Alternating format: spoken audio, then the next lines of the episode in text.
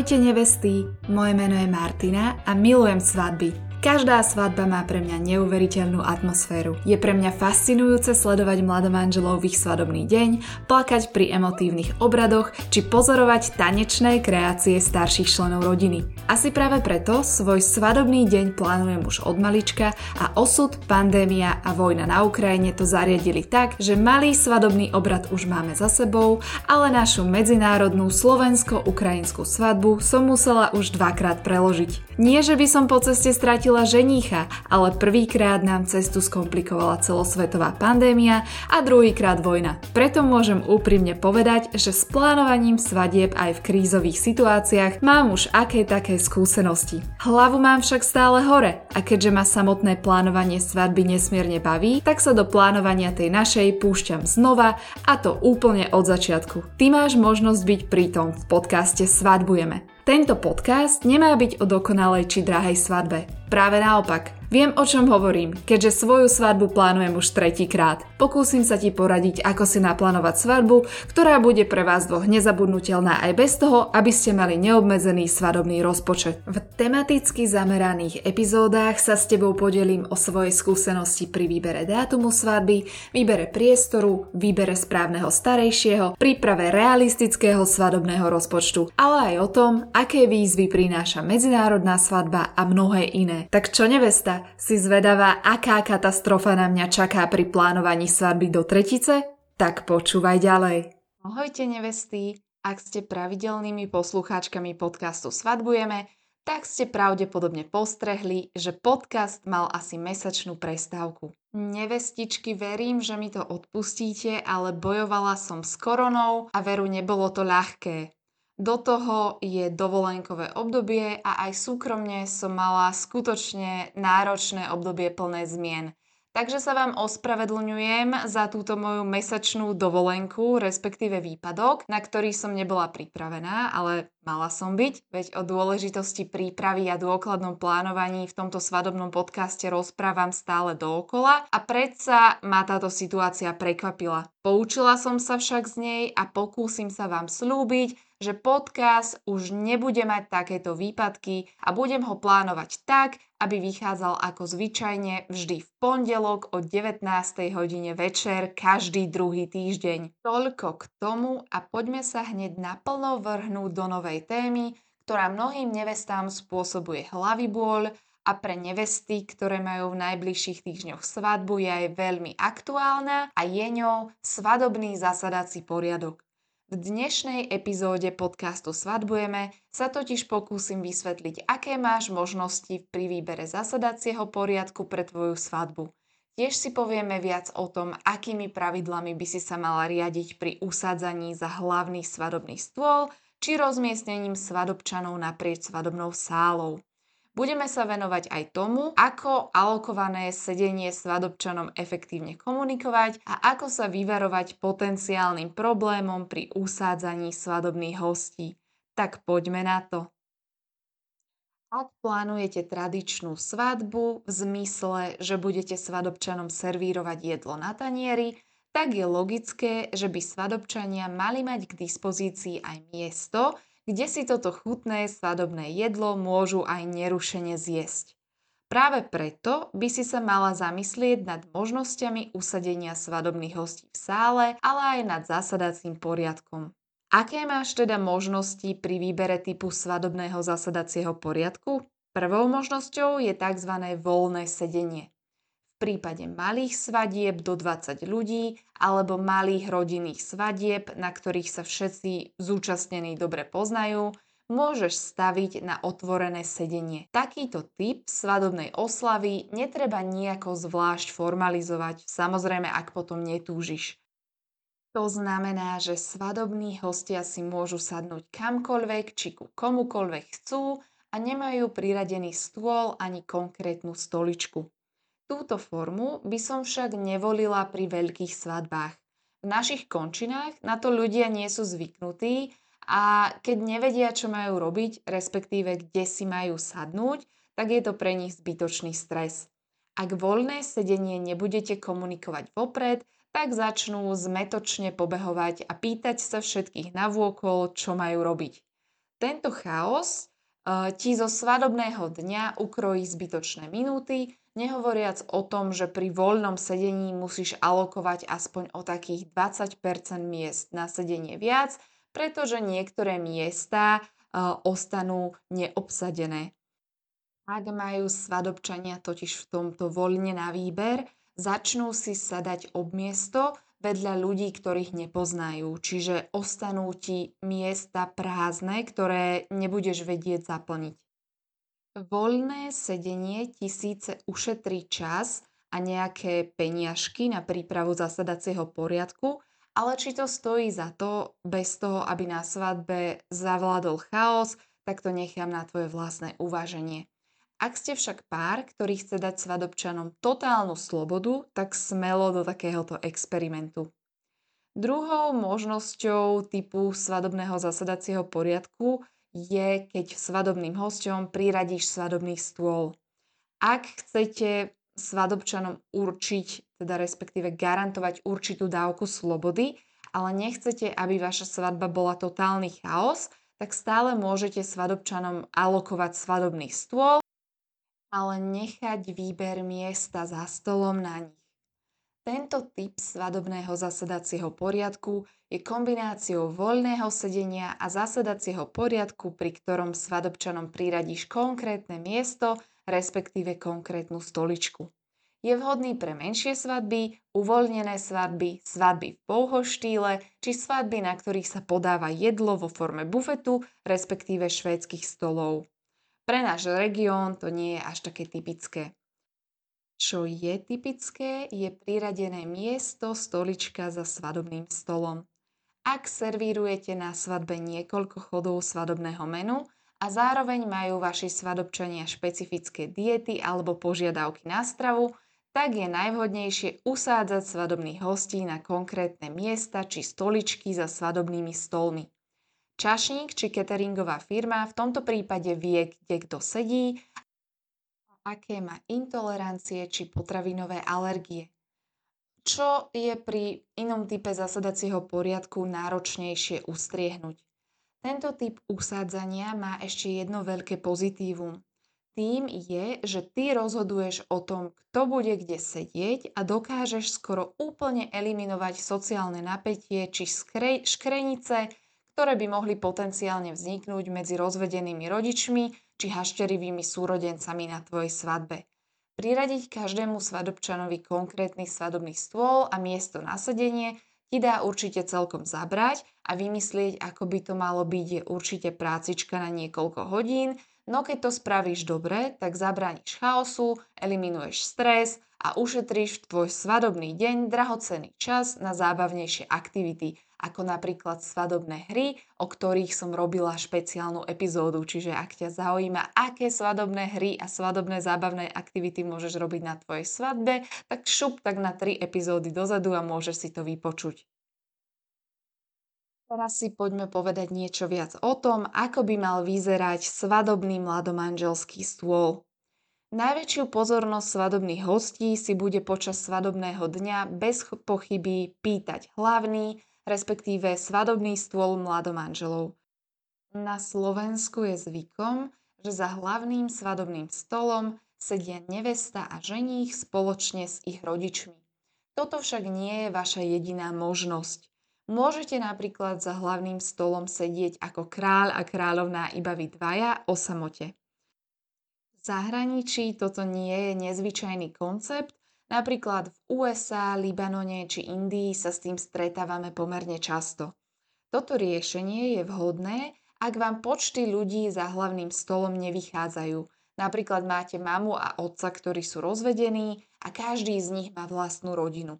Tom prípade ich pravdepodobne nebudete chcieť usadiť k sebe.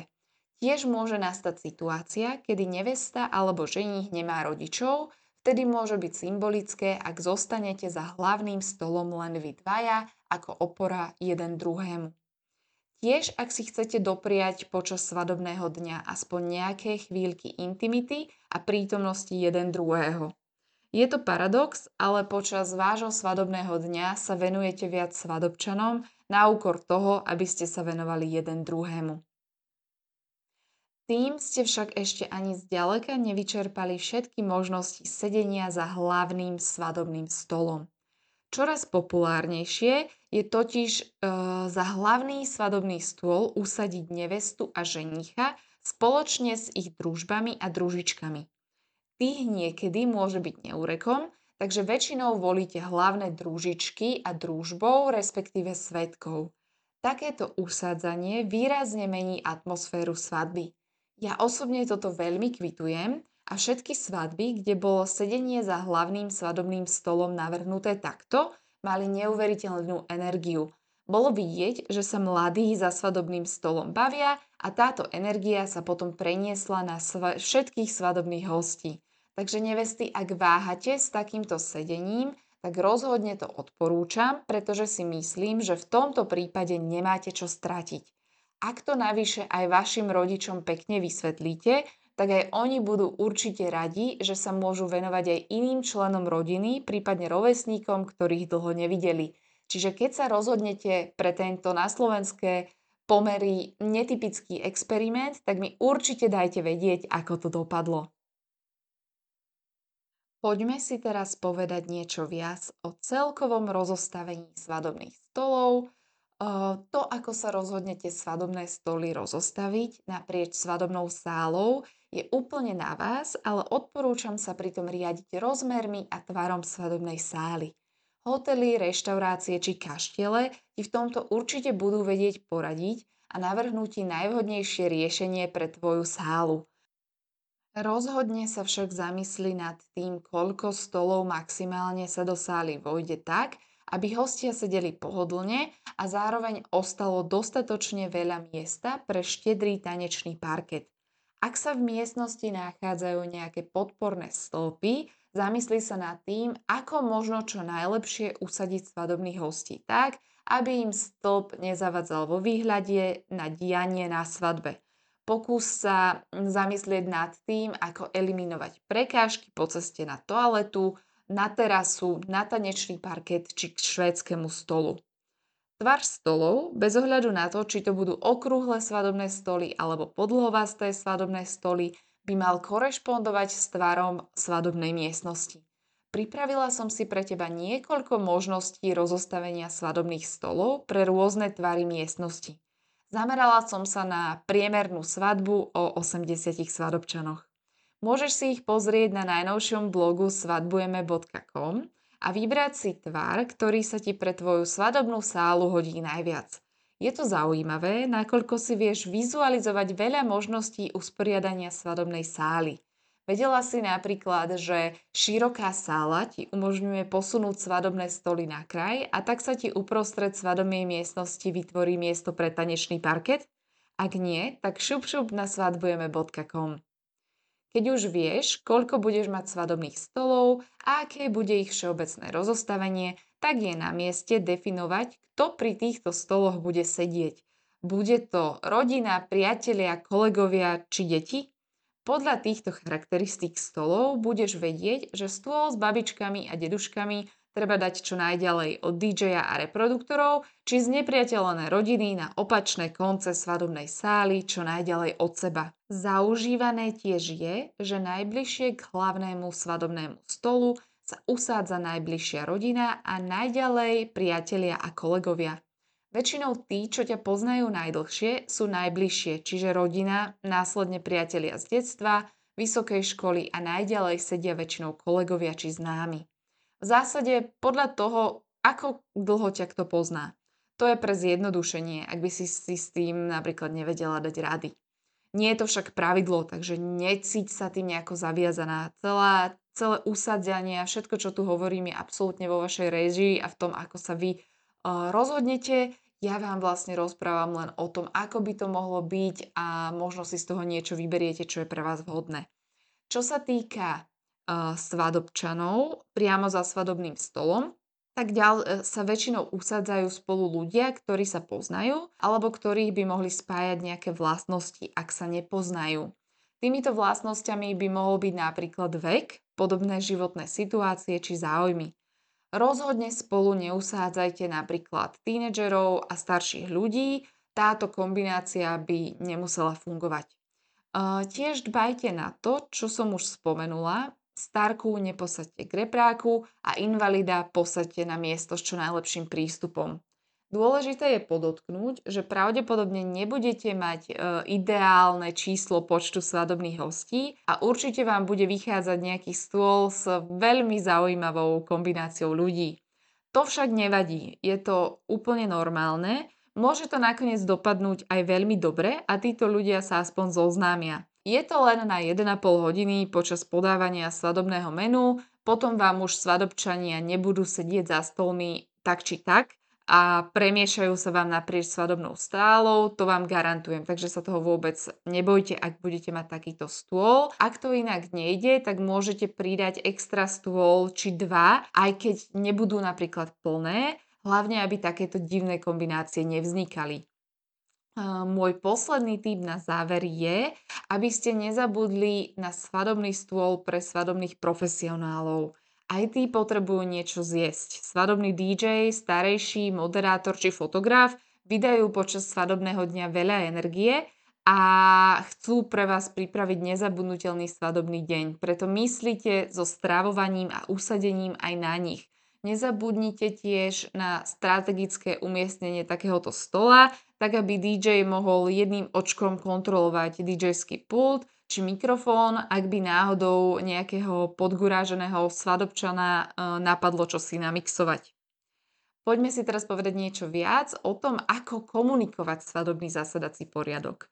Keď už ste si dali tú námahu s výberom vhodného typu zasadacieho poriadku, usporiadania stolov a usadením svadobných hostí, nárad prichádza rozhodnutie, ako zasadací poriadok svadobčanom komunikovať preklade to znamená, aký spôsob zvoliť, aby si každý svadobčan v svadobný deň našiel jeho miesto za stolom.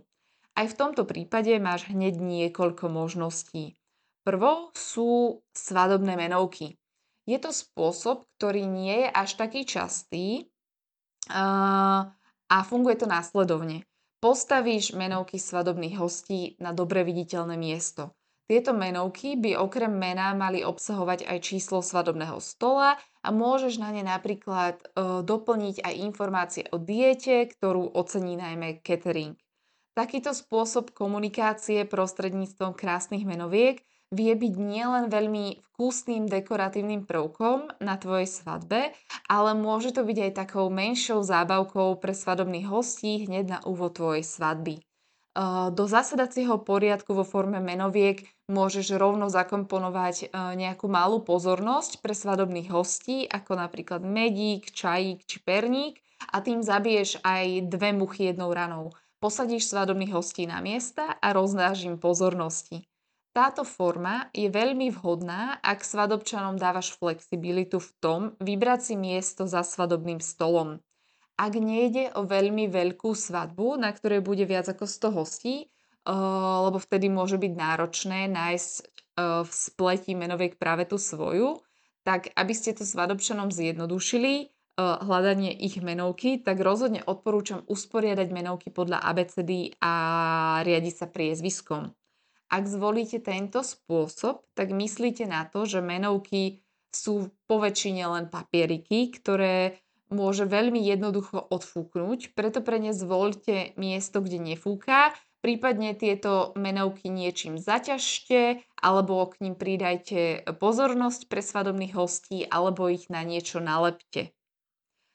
Druhým veľmi obľúbeným spôsobom, ako svadobčanom komunikovať, kde kto sedí, je umiestniť na viditeľné miesto, väčšinou pred vstupom do svadobnej sály, tabuľu so zasadacím poriadkom, na ktorej sú označené čísla stolov a menovitý zoznam ľudí podľa toho, kto pri ktorom stole sedí. Svadobčanov môžete zoradiť opäť podľa abecedy, čo uľahčí hľadanie a šetrí čas a o to práve ide. Komunikovať svadobčanom zasadací poriadok, čo možno najefektívnejšie a najrýchlejšie, aby ostalo viac času na zábavnejšie aktivity. Možno práve preto je zasadací poriadok na tabuli taký populárny. Ja osobne odporúčam e, postaviť zasadací poriadok na dobre viditeľné miesto už pri príchode hostí na svadbu do hotela či kultúrneho domu. teda ešte pred samotným obradom. Zvedaví svadobčania totiž môžu využiť tento čas čakania a zistiť, za ktorým stolom sedia v predstihu a po obrade nebudú už aspoň vznikať tzv. bottlenecky, keď sa budú desiatky ľudí tlačiť k jednej tabuli. Ak takýmto spôsobom vyriešite 30 až 50% ľudí, tých, ktorých sa dá, tak aj to je veľký úspech. Ak chcete nechať sedenie za stolom flexibilné, tak svadobčanom priraďte len číslo stola a to vedľa koho chcú sedieť nechajte na nich. Ak im chcete určiť konkrétne miesto na sedenie, tak k tabuli pridajte aj menovky za svadobným stolom. Na záver ešte pár posledných typov odo mňa. Pokiaľ sa dá, držte sa týchto pár základných pravidiel – na preskačku usádzajte ženy a mužov. Ak máte viac žien, tak usádzajte dve ženy vedľa seba a po ich boku muži. Snažte sa vyvarovať tomu, aby sa tvorili babské či pánske gengy, tiež sa snažíme o to, aby žena nesedela sama na samom konci stola. V prípade okrúhlych stolov sa to nemá ako stať. Problém však nastáva v prípade podlhovastých stolov. Ženy sú na toto obzvlášť citlivé, takže na toto by som si určite dala pozor. Baby totiž nebude sedieť v koute, ako sa hovorí. A touto hláškou by som ukončila dnešnú epizódu o zasadacom poriadku. Verím, že ti je všetko jasnejšie a vybrala si si, čo je pre tvoju svadbu najvhodnejší typ zasadacieho poriadku. Ďalšie zaujímavé zdroje k tejto téme nájdeš v najnovšom blogu k tejto téme na svadbujeme.com lomitko blog. Ak sa ti páči Svadbujeme a podporiť ma v tom, čo robím, ti nerobí problém, tak like na podcast či jeho zdieľanie ma určite poteší a už sme aj na sociálnych sieťach. Nájdeš nás na Instagrame ako svadbujeme podznačník.com. Takže to by bolo na dnes všetko a do počutia opäť o dva týždne nevesty.